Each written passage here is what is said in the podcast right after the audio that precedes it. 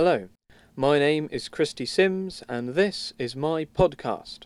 To get the official credits out of the way first, it was written by me, recorded by me, edited by me, based on a pretty unoriginal idea of mine.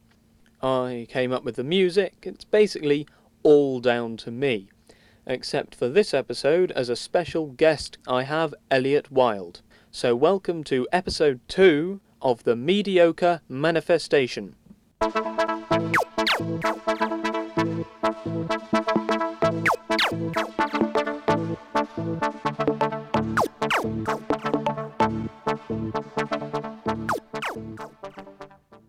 Now, the dedicated listeners amongst you, that is, those who heard the first episode and then decided to come back for the second, will have noticed that I've used the same theme tune for both episodes. This is because I believe that it contains just the right amount of fanfare for the grand start of an amazing podcast. So all I need to do is improve the podcast to suit the theme tune. Now, it would be no exaggeration to say that I have had some emails concerning the previous episode, but one of them really caught my eye. Someone called Simon wrote in to say that uh, one of the news stories last time was about the CERN Super Collider and the discovery of the Higgs boson. And he's written in to say, I never actually got the Higgs boson until you explained it. I got that it could potentially end the universe, but I never knew that it actually held the universe together. I would just like to point out to everyone that that was a partially true news story, but all of the rest were made up, and you should have a better source of news and scientific knowledge than this podcast. The other thing I'd like to say, just as a bit of general information, the Higgs boson can't potentially end the universe. It was the uh, CERN Super Collider that could. It was a very small chance, but still, it could have destroyed the Earth. And personally, I would have thought that, you know, if an action that I could do could have potentially ended the Earth, I would have tried to avoid doing it, not put billions of pounds into researching a way to build a device that could allow it to occur. But that's just me. So, coming up next, we have me and Elliot Wilde in conversation. And later on, following on from the advice about funerals, this week, Christie's etiquette tips will be giving advice on how to act at dinner occasions, times when you're eating out or even just going to a friend's house, how to avoid some of the social issues that commonly crop up. But before any of that, I have a word for any listeners of a nervous nature. Boo!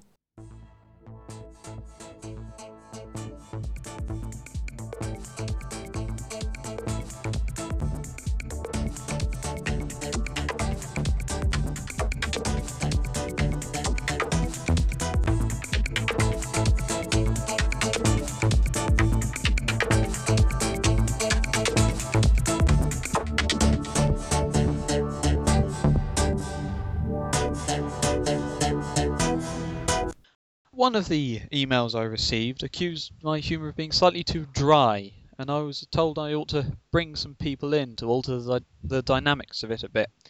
Unfortunately, after going through my entire address book, only one person was stu- available enough to uh, agree to appear, and his sense of humour is actually drier than mine.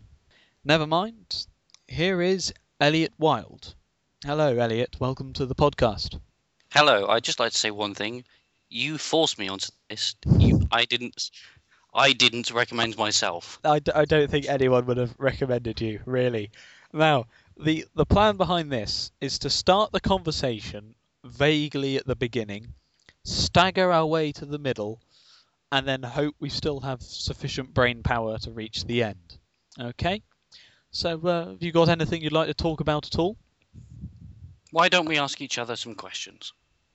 All right, then. I have uh, a little one to kick off. Um, uh, two big companies in technology. One of them is Microsoft, and the other is Apple. Uh, what is your opinion of Apple? Well, I think they are utter geniuses. Somehow they've managed to come up with a business plan that includes creating technology that never works. It's unreliable, but looks shiny and nice, and they managed to get millions and millions of people to buy these shiny pieces of rubbish day in, day out, and come back for more whenever they release another piece. Um, well, well, I ought to point out, in the interest of fairness, that there are other con artists on the market. So um, you can buy your rubbish, as it's as Elliot calls it, from any of those as well. Well, uh, that was a that was a fairly complete answer. Th- thanks for giving such a balanced review, Just Elliot. You know, out we- of curio- just out of curiosity, Christie, who who makes your pop- popular music device? that that would be Apple, yes. Uh, do you have any questions, Mr. Wilde? I have several, but I don't think they're as high highbrow as yours. Okay, uh, we'll, we'll cope. If you were going to take something to the moon, what would it be? Ah, now this question comes up again and again, and uh, I think it's quite difficult to answer immediately. Uh, gravity's much lower, so would you take, for example, to get paid to take a uh, a fat fighters class, and then when they weigh themselves, they've lost four fifths of their weight, and bingo, you get millions of people signing up for your program. Or would you, as one of the astronauts did, take a golfing set so you can get the record for how far you can hit something? Um, I think personally, I would take uh, the Olympic weights. You know, the weightlifting at the Olympics. I would yeah. take I would take those and then film myself lifting the uh, the huge weights and claim the world record. Of course, I'd get a set to dress it up as just a normal room. Um, but I think that personally that would be the best use of my time and money because I'll have spent millions of pounds going to the moon, of course. So This is vo- th- no. This is if if you are going to be taken to the moon for free, what would you take? Not if you had to set up your own business and and somehow make a business model out of it. oh right, uh, anything I wanted. Yes, A- like A big bar- crackers for all the cheese up there. a, a, a big bar of dairy milk. I think. Just just chocolate. You'd take some chocolate up. Well, you know, th- there's no shops up there, Elliot. They haven't got the infrastructure. But So there's cheese. there's ch- Take, take some crackers. Someone else who's got their, their astrological knowledge from Wallace and Gromit there, I think. Do not be dissing Wallace and Gromit. It is a very good docudrama. Yes, all right. We all love them very dearly, and I believe that there are now several fan clubs uh, dedicated to them. But it has to be said that the facts may not be strictly accurate. I think that's up for discussion. Shall we move on? I think we'd better. If you were going to go a few days without sleep, how would you cope? Oh, a few days without sleep. Well, there's obviously coffee, coffee, sugar, and coffee, and films. Uh, pins. I would make a mattress entirely out of pins, because then you know you roll over in a night. Ow! Oh, that's definitely you awake again. Or now this is an idea. Uh, an alarm clock constantly going off because they're designed to wake you up immediately. So if you have it all the time, you'll always be immediately awake. Do you know what I mean by immediately awake? Yes, yes. It's a alert. Personally, I, personally, I, I would just sleep at night. Ah. Personally, I think that's the easy way out. Um, I don't like it. There's nothing in the rules against it, but I think that it's a loophole that's that's being exploited, and I, I will see it stamped out of the sport. Okay. If you built your own Jurassic Park, would you get a specific dinosaur, and what would it be? Um, a particular di- I mean, we're moving out of my area of expertise. I'll be honest, because you know I normally stick to drinking Coke uh, or eating dairy milk or Galaxy or equally any other chocolate. Don't want to uh, be accused of brand placement there. Panasonic. Um, but dinosaurs. Well, I don't know. I mean, the, Tryan- the Tyrannosaurus Rex, assuming it was a business again, Tyrannosaurus Rex, always there. Kids love it as long as you know you don't get eaten. So the kids that aren't eaten will love it, and they will actually love being able to see the, get the other kids getting eaten. Obviously, so there's a bit of family value there, isn't there? I mean, parents with children they don't really like. they could just sort of leave them slightly behind, covered in maybe uh, uh, Tabasco sauce. You know, just something to, to make sure that the dinosaur really goes for them. I think that the Tyrannosaurus Rex really is the way to go on this one. What about velociraptors? You could have paintballing with velociraptors. Paintballing with velociraptors. Well, I'm just going to find out what a velociraptor is. They're oh, they're the little ones with the big tails. They're very fast and they hunt in groups, so they'd be perfect like the opposition on a paintball team. Th- They would be perfect as the opposition. Um, I'm worried though that uh, the velociraptors may be hard to train for not biting people. Okay, and paintballing is something I would enjoy doing, and I wouldn't enjoy it as much if I lost a leg. Wheel. I mean, I suppose we could have yeah, we could have ramps, wheelchair, wheelchair. Will, veloc- will veloc- velociraptors be happy to use wheelchairs? That is the question. I'll have to do a scientific study. So, if you have any extra money, there's any universities, general appeal, and you would like to see a study as to whether velociraptors can use wheelchairs, please do donate at the mediocremanifestation.podbean.com and uh, and we will conduct that study for you and get back to you in about uh, 60 years, let's say. Ambitious. Okay, so following your, I can't think of the word, philosoph- philosophical, Uh, philosoph- Mr. Wilde, how much have Yeah. you had to drink before joining us this evening? two, two liters. If okay, if you were in a vehicle going the speed of light, what would happen when you turn on the headlights?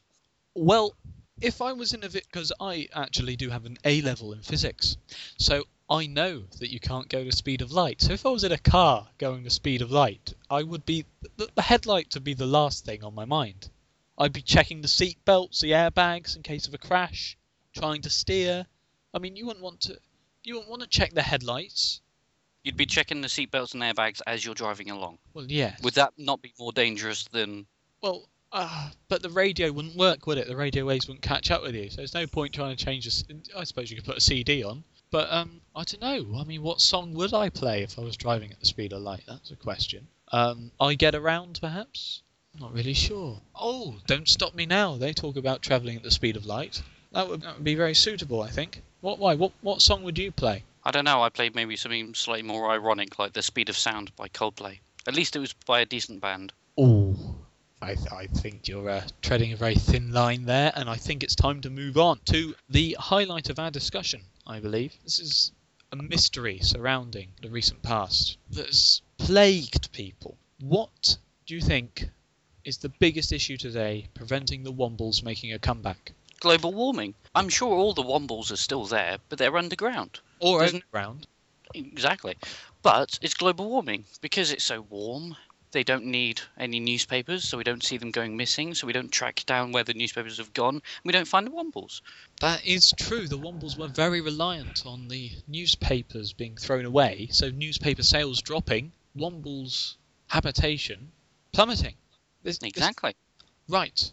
A general appeal now to everyone to buy and throw away newspapers in the street. Do you hear me? You must go, get a newspaper, don't bother reading it, tear it in half perhaps, throw it up in the air. Just to en- ensure the survival because so many things are dying out now. There was the dodo, the wombles, they're, they're declining. We need to preserve them. But of course, when we do say buy a newspaper, we mean buy a respectable newspaper, not like The Sun. Instead, go for something a little bit more highbrow, such as The Guardian or even maybe The Independent. Um, well, I don't know because if you're not going to read it, does it matter?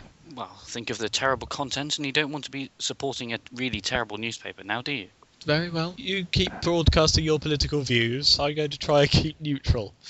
That way, I don't alienate people wishing to sponsor me.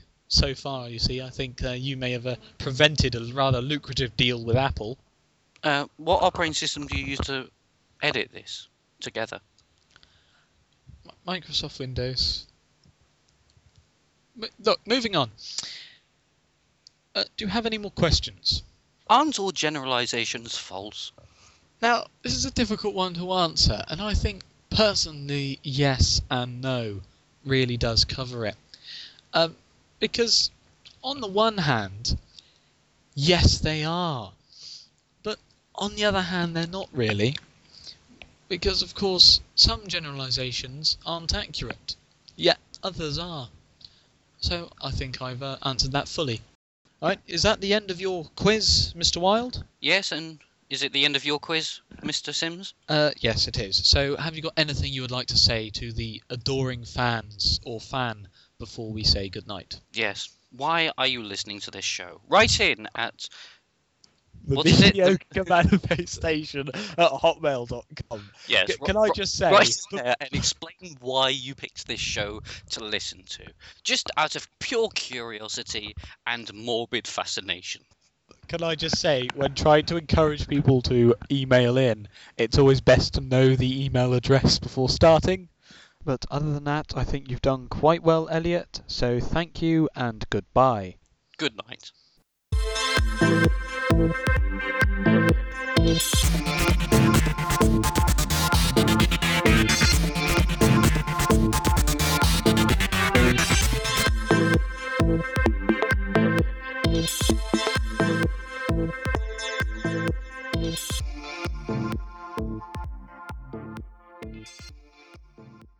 Well, here it is, the highlight of the podcast.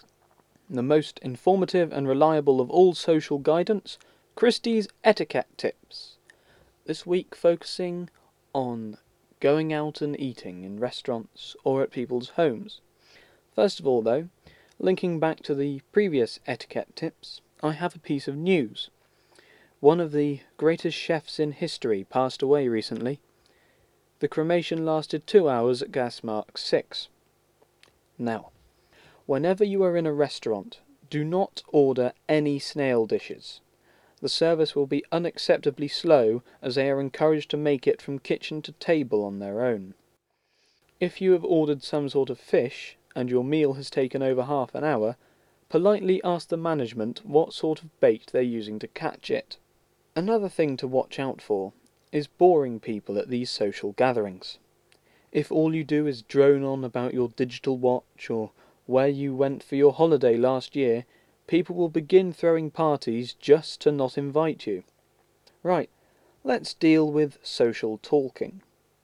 If you're in a restaurant, then it is perfectly polite to complain about the food, have it sent back if it's cold or overcooked, and indeed say, Ah, I've ordered the wrong thing, really. This is awful. But, and this is a key point, if you go to a friend's house, you cannot say any of these things. Asking for your money back would be particularly offensive. At this point, I feel I must warn you about a scam operating in a local restaurant. It has a sign outside saying lobster tails one pound each, or one dollar for our American listeners. Yes, we actually have them. Now, you may think, oh, that's cheap, and order them. What you will receive is an old man sitting at your table and saying, Once upon a time there were three lobsters, and continuing in the same style. Don't fall for it. This is the self same restaurant with the completely incompetent chef. I chose the simplest meal possible a boiled egg. He held the egg in his hand and boiled his watch. Steer clear. Now, I'm going to share with you a little trick I learned a long time ago for being able to eat pizza. When the waiter asks whether he should cut it into six or twelve pieces, I always say six because I know I'd never be able to eat twelve. Hopefully, these have helped educate you in all things related to going out to eat. And now I shall move on to my conclusion. This episode has gone on for longer than my 15 minute target, which means that I am now wasting time in chunks of a third of an hour. I can only apologise for this, and I will try and compensate by keeping my conclusion as short as I can.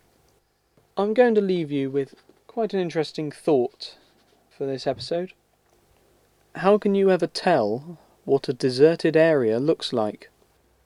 Now, if you have an idea on how to answer this, please get in touch by emailing me at the mediocre manifestation at hotmail.com or commenting on the blog at the mediocre manifestation.podbean.com. Or if you just want to give your feedback, you can do it there as well. Keep an eye on the blog because that tells you when the next episode will be released. Although, of course, if you've subscribed, it's automatically downloaded for you. The final thing I want to say before signing off was about the conversation between me and Elliot. Unfortunately, I've noticed the audio quality is slightly lower. That was due to the way it was recorded so that we'd be able to talk. And another thing just to note was that conversation was actually live. Neither of us had heard the questions that the other one was going to ask, so that is our real responses in real time. Thank you for listening, and goodbye until episode 3.